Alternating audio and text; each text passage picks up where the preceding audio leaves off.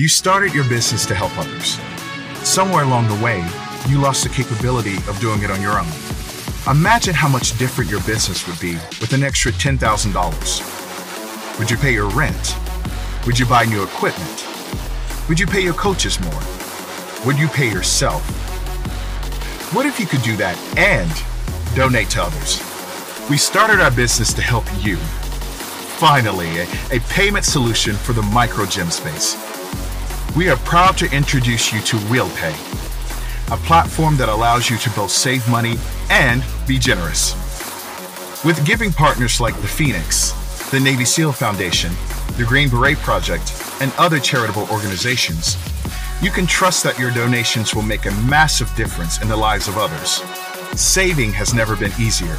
Giving has never been easier. Pay better. Do better. Will pay.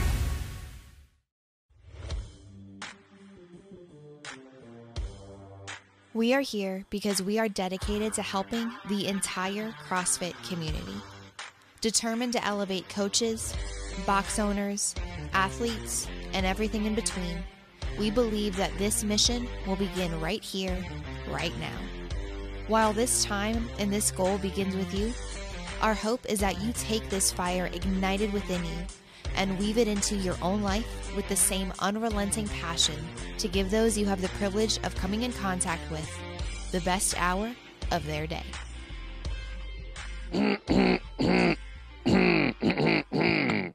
this the start to the podcast from now on, everybody. Hmm. Now you can go, Jay.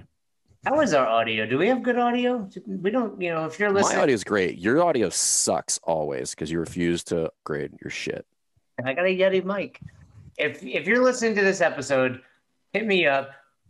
Uh, whether via email, best hour of their day at gmail.com or DM us. Let us know how the audio is. What could be better? Is um are we equal? Text him. I'm gonna, I'm gonna send everybody your phone number. Text Jay because he likes to be text. It is. I don't mind. I'd rather you don't share my phone number, but I don't mind if everybody No, has- nose hold. Nose hold. Write this down. I- think it's weird that people will not give out their phone number because it all just goes to your phone. I understand, like for you, for example, at the box, you've got your Google phone or whatever it is, etc. But really, if someone DMs you, they tweet at you, they shoot you a face, it's all the same. It's all going. What's the difference? Somewhere along the way, we've thought because it's my number, it's more private. I mean, I, this a whole separate discussion that the idea of privacy is silly at this point. I mean, if you think you have privacy, you are delusional at best. Right. That's my point. I mean, and it's so simple. If, if if you did give out my phone number and I was getting crazy texts, I'd just delete it. Or you know, so what's the difference? I mean, first of all, let's talk in in reality. If I did put your phone number out there, nobody's calling you. there, there's not going to be this horde of Ackermanites that are gonna are gonna swarm you with uh, you know messages of praise and and love voicemails. It's just not happening as much as you would like to think. you never The know. six people, the six people that bought your book might text you. First of all, I've sold seven officially now. Seven books have been Fair. sold. Fair enough. One Anyway, of them, your mom doesn't count. She can call you whenever she wants. she bought five of them, giving them out to all her friends. And uh, my mom did reach out at one point. She was like, "Can I have a copy of your book?" I was like, "Yeah, it's on Amazon, mom." Yeah, it's 13 bucks. Don't be cheap. support your son.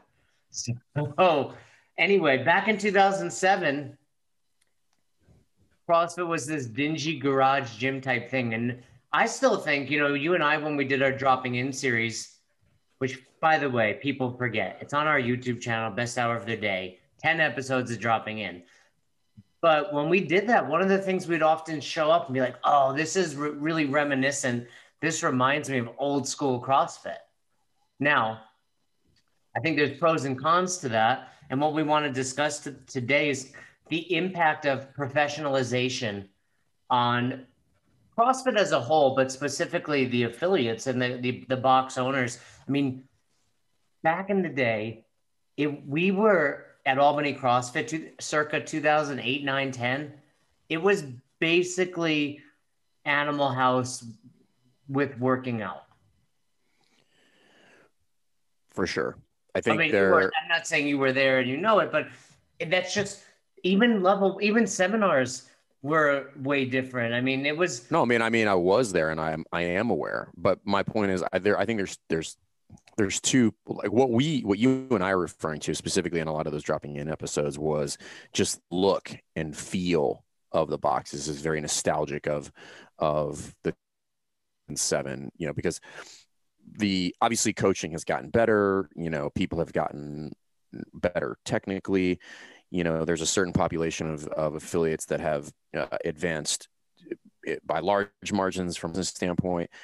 Um, but the the gyms is probably what has probably made the most measurable leap as a whole, which is it kind of understands that a a, a, a dingy, grungy, musty, gross gym isn't cool anymore. It never really was. It never really was cool, to be honest. It, ju- it was just new, and nobody knew any better. I don't know because I think what when I grew up, I, I you know my first job at Club Fit, and that was my first gym was it was your very shiny you know pool, hot tub, racquetball courts, etc. And then just got used to it. And then you know went to college and Gold's gyms were clean, but I worked at a gym called New Physique, and it was like Where are these gyms that you worked at, dude? Albany, New York, New Physique. It was a, next door to a Quiznos. So of course in college I would work out and then I would go to Quiznos. I don't even a know. foot long sandwich. Yeah, and, but I would get it like grilled chicken with cheese and you know thinking I'm eating healthy. Meanwhile, I'm eating you I did 15 minutes of cardio, sir. I will have one foot of bread. Thank you. know, exactly. Um, and, and for good measure, throw uh, a lot of blue cheese on there. Yeah. So I would, I would get grilled chicken with wing sauce and blue cheese. And it was like my way of getting healthy wings. I was like, oh, this is really good for you. It's not a wing, but it tastes like one. I was like, toast that bread up. So it's, you know, like fried. Anyway, but it was, you know, a little bit dingier. And then I got a job at an old school YMCA and it was just dirty. Like you, the, the weight portion was in the basement and it was like old school weights. None of them matched. They were rusty. And I think because I grew up watching like the Arnold Schwarzenegger in Venice Beach and working out on the beach, you're just kind of like, okay, this is cool. Like this is this is what a gym should feel like. So when when CrossFit came about and you would watch old age, I mean, look at the old HQ videos, or I don't even know if you would call it HQ, but basically, you know, Glassman and Santa Cruz with Amundson and Annie and Nicole, you know, whether you're watching Nasty Girls or G.I. Jane, you're just like this idea that you can get really fit and in great shape anywhere was cool. Yeah, I, I no, 100%. I think I think what's always been cool, you know, to a to a a fringe group, if you will, is like the this idea of like hard work. And I, admittedly, I think that that fringe group is actually getting smaller, not bigger. Um, but that that was the cool part. I don't think gross is cool. I don't think gross has ever been cool. It was just overshadowed by, hey, this is like this is where you go to like legit work hard, like you know, because I can't do that at a regular gym because they don't either have the equipment. It's it, they don't have some of these, you know, kind of specialty pieces of equipment. Um, there's not the the group of people who are getting after it. You, you know, you know, you think of like I've never been to Westside. I've seen a lot of videos of Westside and pictures and photos and stuff like that. And Westside is cool, but I don't think it's cool because it's clean. You know, it's cool because of what happens in there. That's why it's cool. And that's where that's where CrossFit became cool because there was something happening and still is in CrossFit affiliates that was not happening anywhere else. That's what made it cool. But don't you think there's some sort of correlation there between, hmm, how do I say this? Willingness to like just, for me, for example, start a gym in a racquetball court with no flooring and piece together equipment and your willingness to, you know, it's it's kind of like risk tolerance. You know, I'm I'm diving into the crypto world, you know, and I and I talked to you about it and a couple other buddies, and it's it's it's very reminiscent to me of CrossFit back in 2006 7 where it's like oh, is this going to stick around? Is this worth it? You know it the risk is you know in this case money versus injury or you know all those things. And i think this it's like taking a genius you take Coach Glassman, who many people will say is a genius, and then also say, hey, there's some crazy there. And you know, it's it's that idea of can you have one without the other? Can can you have a shiny, spotless CrossFit, but also have the magic of CrossFit? Because I think The it gets lost. The answer is ye- I think the answer is yes. Yeah, I agree with actually- you. The answer is Actually, yes. I know the answer is yes. I agree. And, and and and that is what I think should be the goal. That's my personal opinion. Like my why? my Why it like you have a really beautiful box. CrossFit Rife is I mean, I don't know. Sometimes I want to. Sometimes I want to blow it up. Like it's as good as it's going to get. I'm in a warehouse, right? Like there's some things I could do to spruce it up, but I, I do think it is nicer and bigger than a lot of gyms. Now there's some other gyms like make me feel inadequate as a man, right? Like that's that's a real thing. Um, you know, would love to have those, but I would not love to have them at the expense of like doing hard work. for, for like what would you what would you add to your box right now? What would you change? The the building is just really old. Right. like really old and there's like a lot of shitty parts to it so the thing i can do about that like that, that's that's not going to incur to like paint the ceilings and do some other stuff done a ton of stuff over the, the what 11 years we've been in this facility uh, with expansions and adding things like it's cool but it's as cool as it's going to get you know But that's an interesting thought because that's probably a big reason when CrossFit first came about that they were opening in these, you know, rundown and dirty places where A, they're cheaper. So yeah, I can get a warehouse for significantly cheaper. And then, you know, when you think about rundown, it was like, well, you could there wasn't Rogue. Like nowadays, if you go to Rogue, your gym naturally looks better because it's cleaner equipment. It's you know the design layout of it is beautiful. All that you know it matches, etc.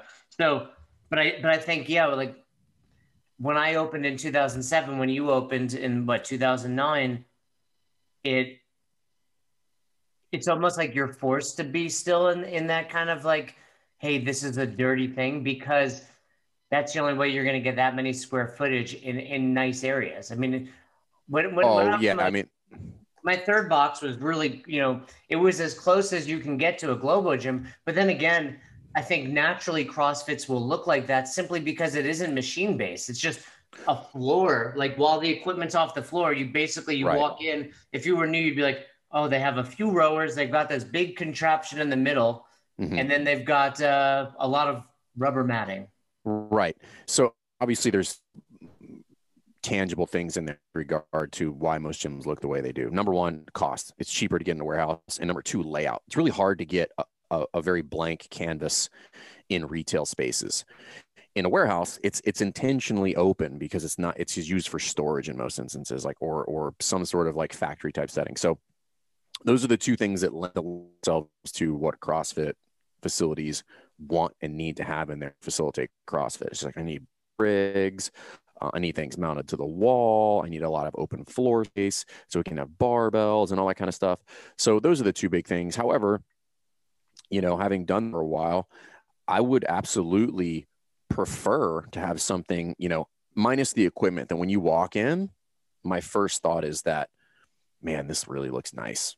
This place is nice. Like this place is is almost bougie, but like without the bougie added, right? Like it's nice, but this still says work, which is kind of like how I would describe Rogue in general. Like their stuff is nice, but but it's built for and based on its utility, Yeah, you know, which is kind of like a visually that you would want in a CrossFit gym. It's like I would want all the things of, you know, cycle, like all of very nice, flashy stuff, minus all of bikes and stuff is, you know, not really that useful. Just like replace it with equipment that we would use, barbell, sandbags, pull-up rig, all that kind of stuff, ropes. Yeah, it kind of like reminds me. You you could see that in the car world, like a Jeep. Like Jeeps aren't Right. cheap; they're super functional, but they also are like to to the right eye. If you're a Jeep fan, they look Right. Super, like you said, bougie. And the same goes with a CrossFit. I think it's one of those things where because we are experienced, the listeners are experienced, they can walk in. And you know, great example. We used it recently from our dropping in series, that Hayes Barton box that was super small. So, you know, but nice rig. You walk in and you're like, and that was in like the prime, you know, what do they call like the five corners or something? Yeah, something like that. You know, so like Five points, maybe. And Yeah. you know, it reminds me even of like yoga studios. Like you don't have to be this huge space. It can be this nice tiny area, and but you can make it look. it was clean. like I think we were just like that was like a speakeasy of sort prior to that. It was like a bar prior to that or something like that, which was cool.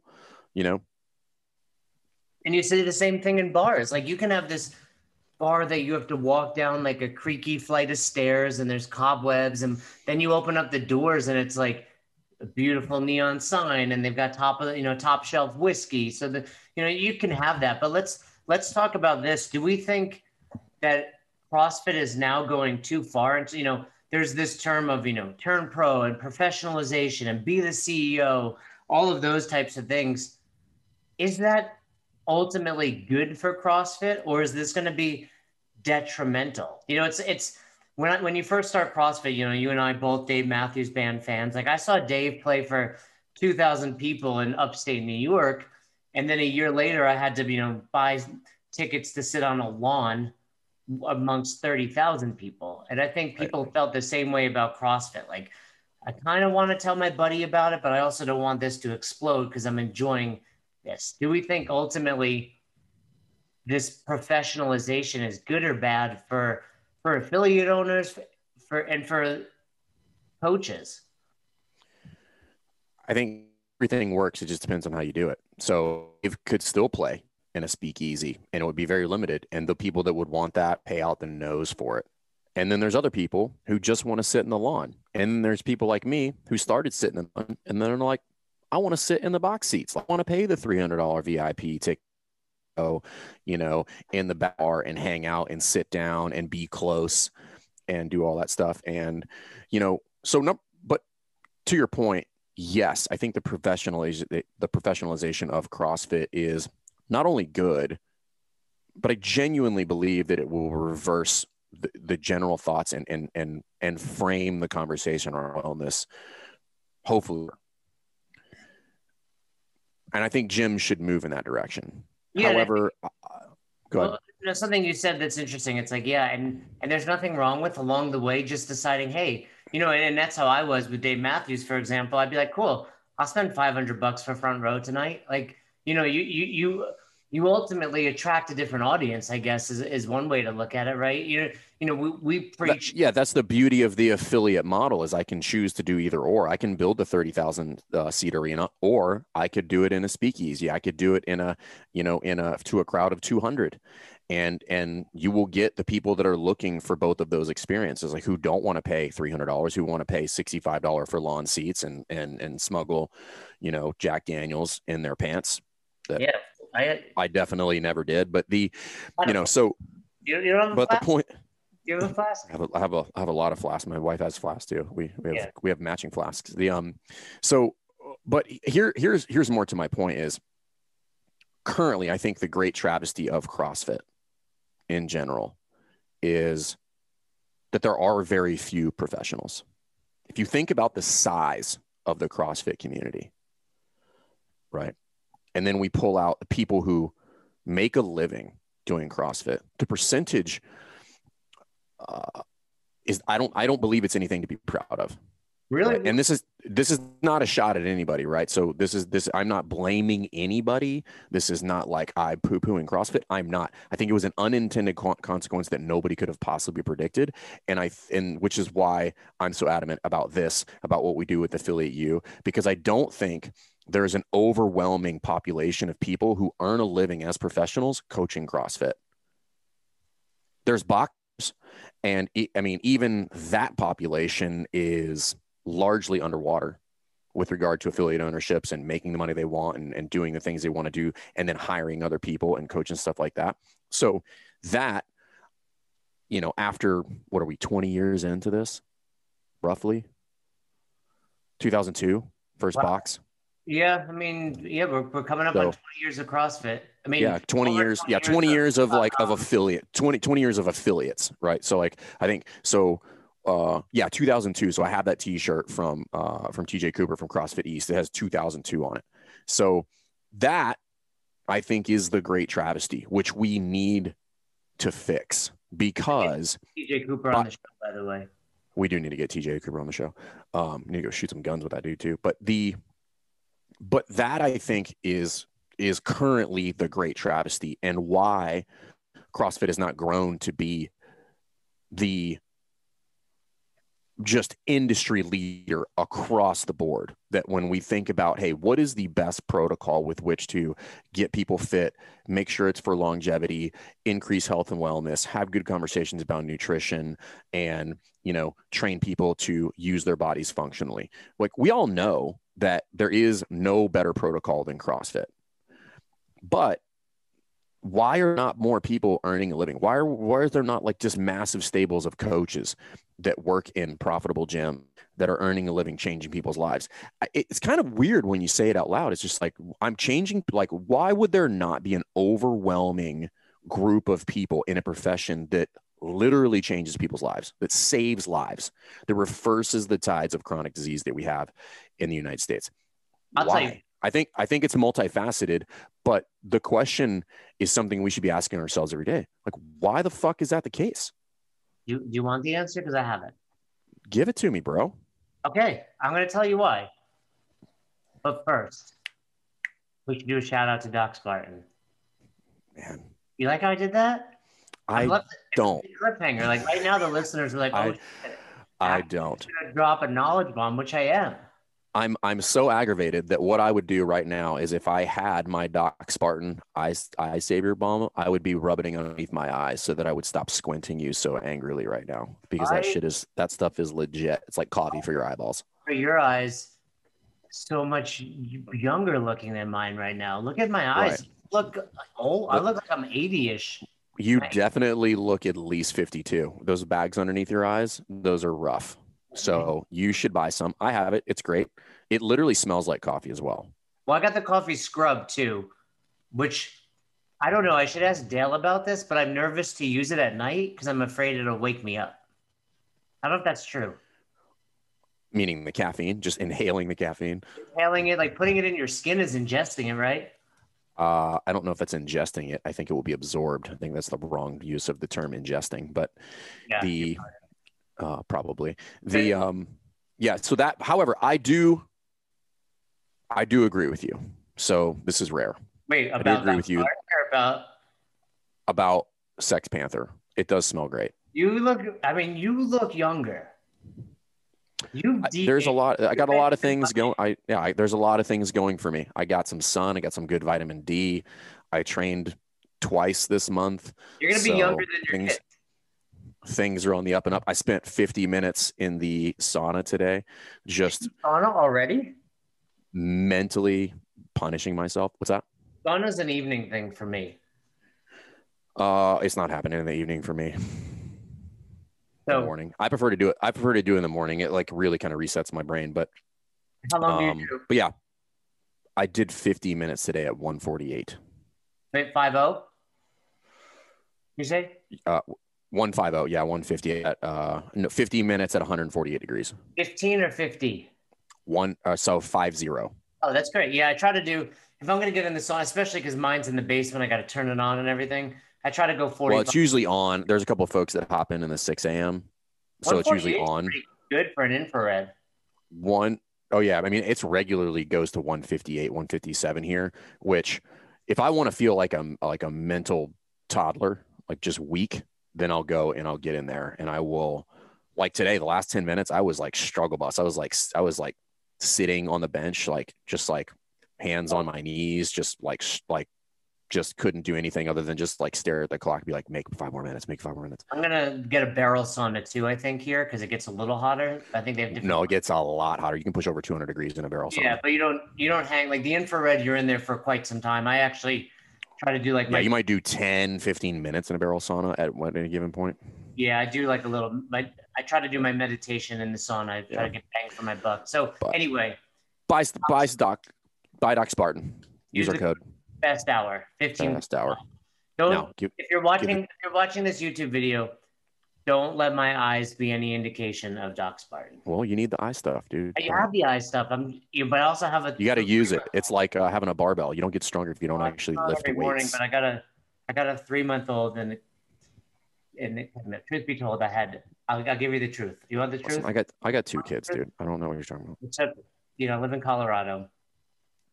I I took a little too much of my my sleepy time pill last right. night. Yeah. I think that's yeah, actually what's causing these eyes. I might have overdid it, the sleepy time yeah. pill. You've heard me talk about it before, and I'm truly not joking. I'm being 100% genuine.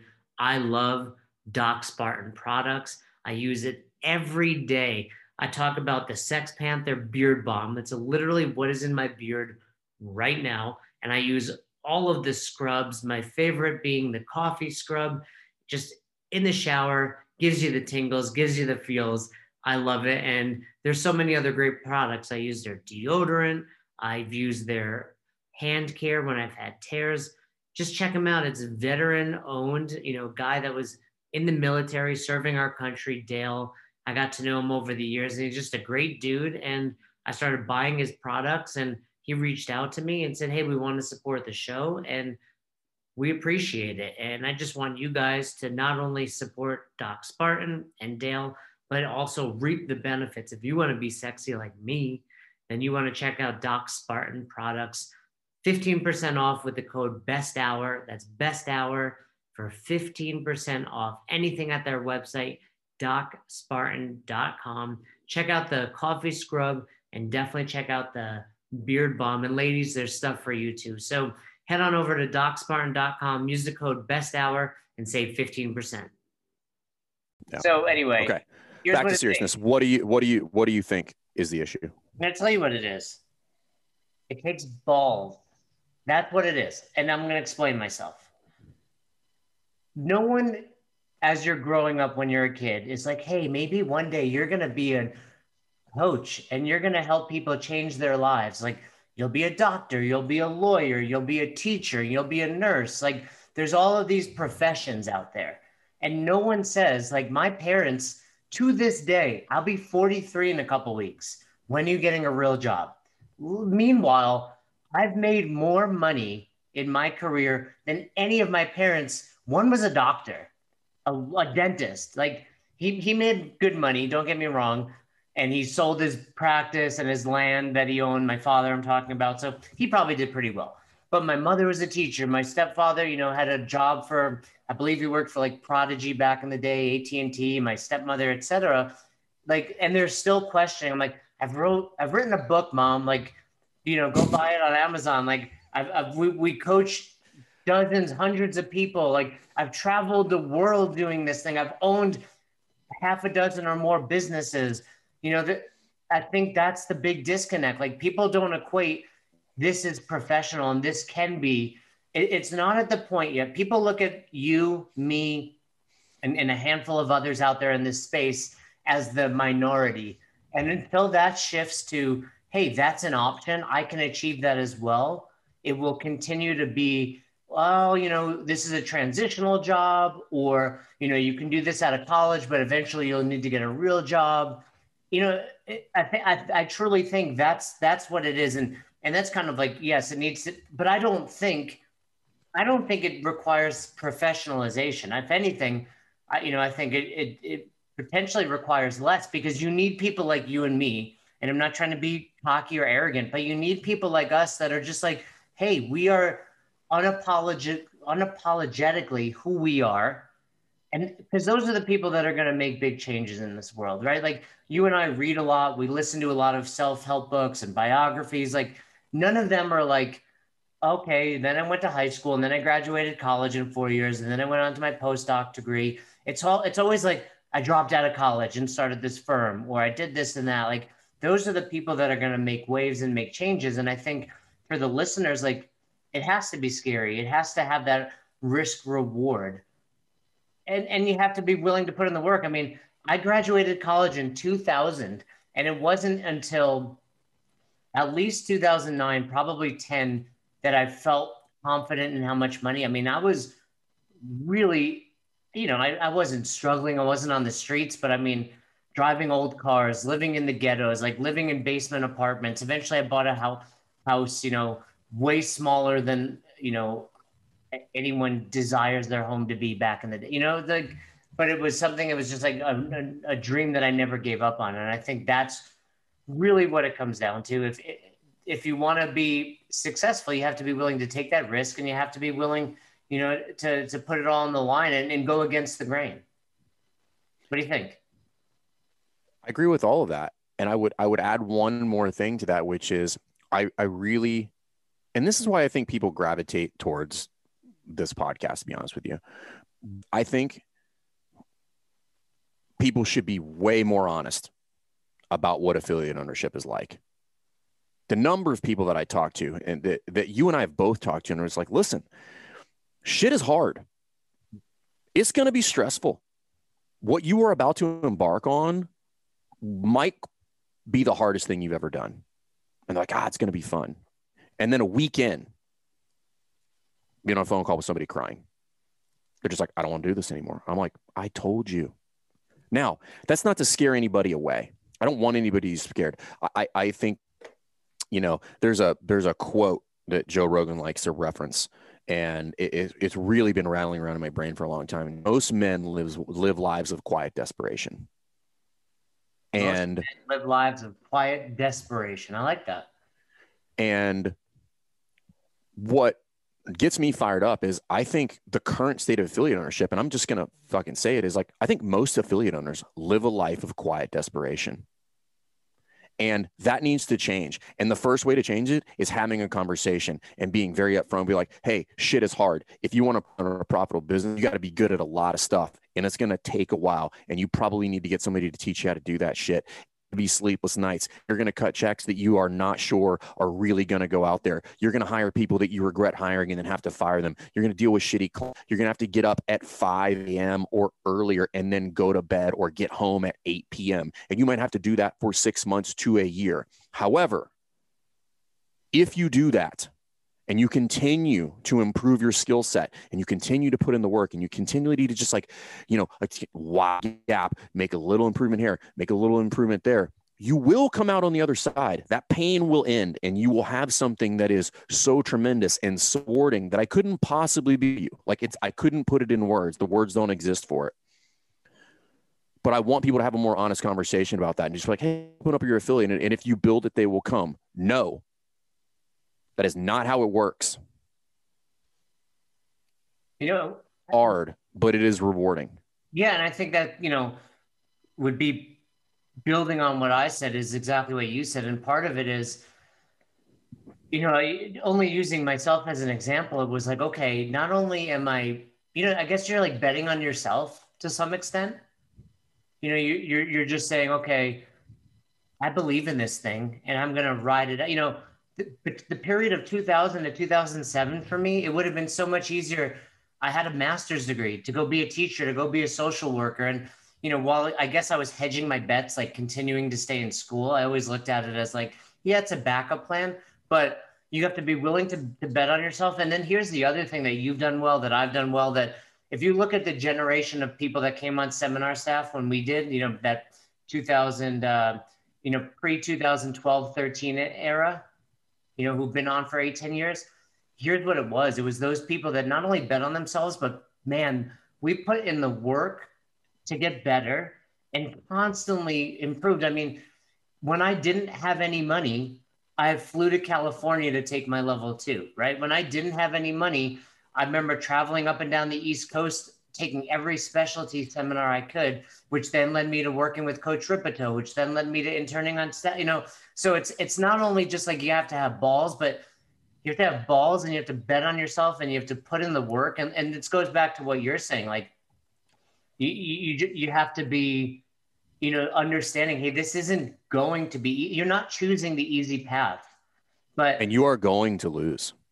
At times. I, I, mean, I just don't know how to say that. Like, you are going to lose. You, there will be some ideas that will fall flat. There'll be things you think are going to make money that will absolutely not. It will cost you money. There will be times when you will not make the money that, that you think, and that you think your entire world view of how things work. Like, all that shit is real. And, and losing doesn't mean only money, right? I mean, I lost. I mean, friends. Friends. I, I, there, you know, uh, here's a here's an interesting story, and he's to this day one of my best friends I was the best man at his wedding. He was the best man at my wedding. We, you know, went to college together. 2000, it must have been like 2008. We were all turning 30, and he had this huge party in New York. And I happened to be in New York, but I was interning at a seminar. And we went out to dinner with Coach Glassman and Chuck Carswell was there. And I didn't make it to his party. And he got really upset with me. And it was a decision I had to make. Like, this is good for, like, I don't know that it was right or wrong, but it was good for my career. I mean, to this day, when I speak to Coach Glassman, we reference that dinner because it was just an amazing. Pat Sherwood was there, EC Cal. It was like the who's eh, Bozman was there, David Osorio, super fancy freaking restaurant in Brooklyn. But point is, like you, you have to be willing to make those decisions. I'm, I, how many relationships that I was in ended, how like friendships that I lost, like not seeing family on holidays, etc. And and you have to be willing to take those risks. So losing doesn't only look fine. I mean, losing was stress. We talked about it recently when members would leave, and I would freak out. You know, there's there's so many ups and downs, but never wavering, never changing your mind. And I think that was it. You know, my mentor used to say, you know, being an entrepreneur doesn't mean you own your own business. It simply means you're taking responsibility for your life. And if you're listening to this and you're a level one coach or two or, or you know, three or four for that matter, I mean, yeah, there's no fours. I'm the only four, let's be honest. But, you know, if you're a level three like Fern, like give yourself something to shoot for. But the, the point is, you know that that is being an entrepreneur not going about you know getting a job at at&t like my stepfather did saying hey i'm going to go to this gym and i mean when i was before crossfit every day i would drive 50 miles coaching at three or four gyms pilates and yoga and this and that that's the life of an entrepreneur and it's it's not for everyone it's not for the faint of heart and and and i don't I don't want to have this conversation to scare the shit out of people. Like I don't. Sure, you should be like you should be scared. You shouldn't go into this like you said. Too many people.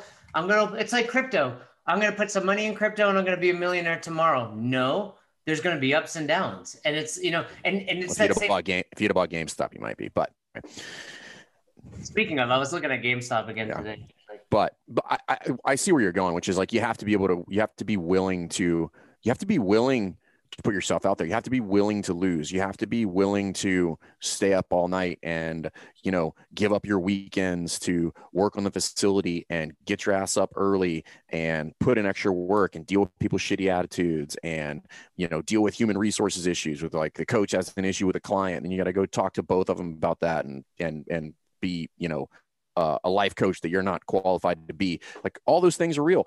And all I want people to do is approach it without rose colored lenses on. I want you to look at this very real, which is like, this is hard, right? It's hard. But at the same time, what are we doing with our time here if we're not pursuing something that is hard to achieve? Like collectively, just as people, human beings roaming this earth, what are we doing? Like if you're not a, if you're not, if you are not pursuing something worth having that has that impacts society, then again, I do think that falls in that that that life of quiet desperation. You know, I feel I think affiliate owners are in, a, are in a unique version of that, which is they do that because they want to do they want the impact but then they get stuck in this martyrdom and they don't know what to do and, and how to break out of that so that they can have greater impact.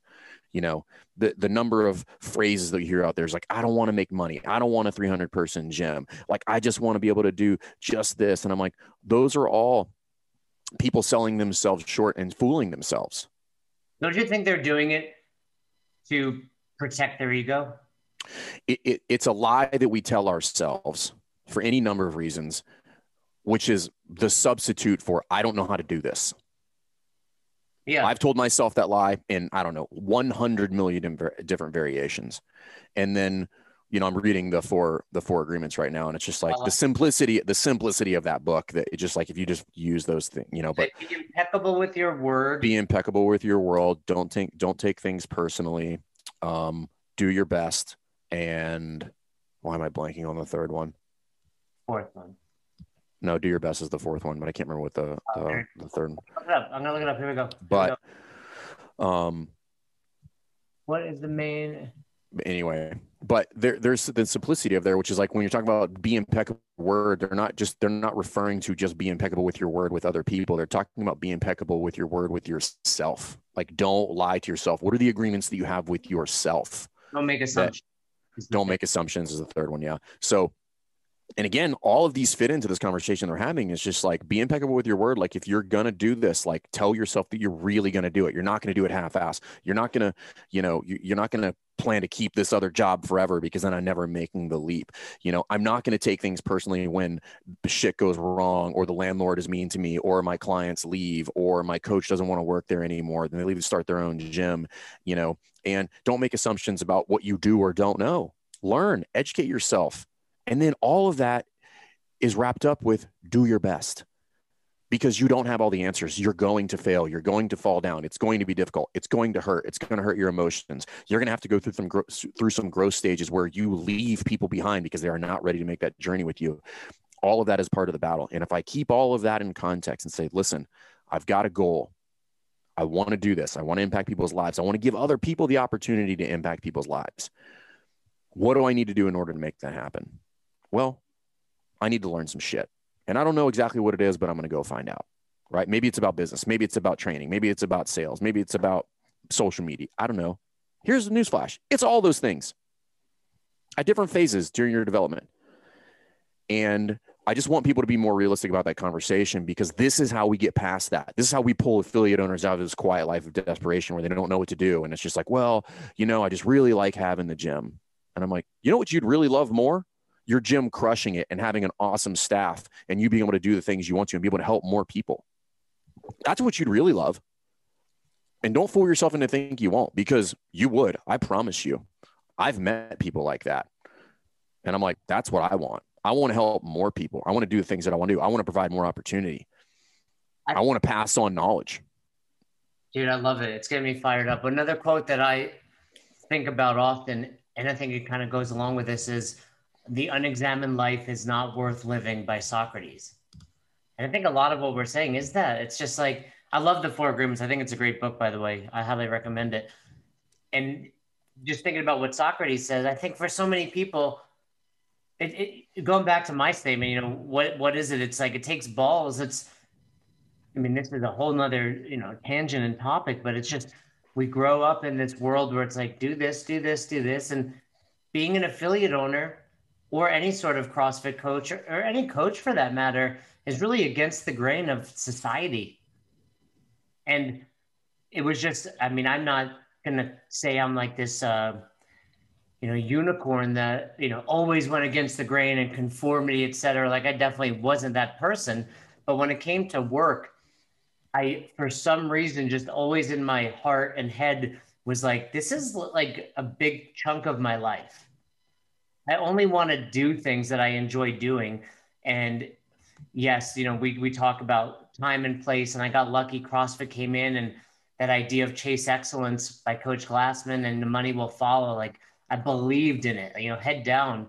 And now look where we are all these years later. But I think for those listening, I hope that they realize like, let's assume you get a good night's sleep and you sleep eight hours a day and you have 16 left 50% or more of that is at work.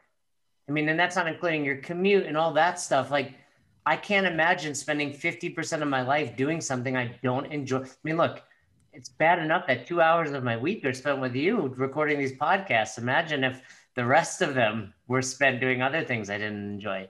I would go further than that and imagine taking something that brings you so much joy that you that you got into because it inspired you so much that then turns into something that brings you so much fear and stress and pain. I don't, I can't think of anything worse than that. Right? But hey, I, this was this thing. And then I, because of my own beliefs or whatever's going on in there, it, it morphs into this thing that I dread. I was thinking about this morning. I got to the gym. I was just like more than average fired up today, like in a good way. Like I walked in, I walked in and I was just like sprinkling people with good vibes. Like there's just like, you know, oddly enough, you guys don't know, like I'm the happy person. Jay is Mr. Downer. Like that's just the way it works. In private. And Right. And I was thinking about it. It's just like, I fucking love my job. Like I can't, I, I cannot imagine doing anything else. I'm like, I get to walk in here and I get to work with people that want to be here and give a shit about their health. And I have awesome staff who are like not just great people, but really fucking good at what they do. And then I get to turn around and, you know, have like a subpar host for this podcast that I get to pull along with me. And then I get to talk to affiliate owners and like help them through that journey. I'm like, yeah, I'm good. This is great. Yeah, like Ross, like yesterday, for example, unique day, but I ran a level one webinar and then I coached for three hours and I got home and my brain was a little fried. Like I've been talking to people online in person, but it was like this weird energy. Like I just, you feel good. Your job, when you leave, whether it's shutting down your computer at home, if you're virtual or get in your car and drive home, I would say you should feel good. Like what other thing do you do for six, seven, eight hours a day that leaves you feeling bad after? I can't wait to get back to the gym. Yeah, I mean, that's I why I spend it. so much time here. It's a running joke between my wife and I. She's like, "When are you coming home?" I'm like, "I've been leaving in five minutes." She's like, "I'll see you in two hours," and I'm like, "You're probably right." You know, like that happens all the time. And I'm not so. I- I want to be very clear about why I'm bringing this up. Very clear. I am not bringing this up to be like I'm so awesome. I'm bringing this up because if you're listening to this, I've been the other guy where I do not want to go to the gym, where I want to burn that thing down, when I want to opt out of my lease and just pay the tens of thousands of dollars to just leave it all behind and not deal with things. And I hate my coaching staff and all this other stuff. But I left that. And that's what I want people to move to. Like, you do not have to live that life. You do not have to live this life of quiet desperation as a martyr, feeling good because you taught a couple people the air squat. It can be so much more. The problem is, you're to have to make a leap. It's to have to happen. You're to have to make a decision and, I don't know, sell your car or do something and invest it back into the gym or make that hire that you don't want to make. You're to have to make that leap. And it might not work out the first time. But if you keep trying, eventually you will sort it out. That's what I want people thinking about because that is how CrossFit explodes to what it actually should be based on what we all know it can do, which is change lives. That's what I want people to do. And it's hard. But again, shit that is hard is really worth pursuing. So you never miss an episode of the podcast. Subscribe to our YouTube channel and on all major podcasting platforms at Best Hour of Their Day. Thank you so much for tuning in and for being a part of the best hour of our day. See you next time.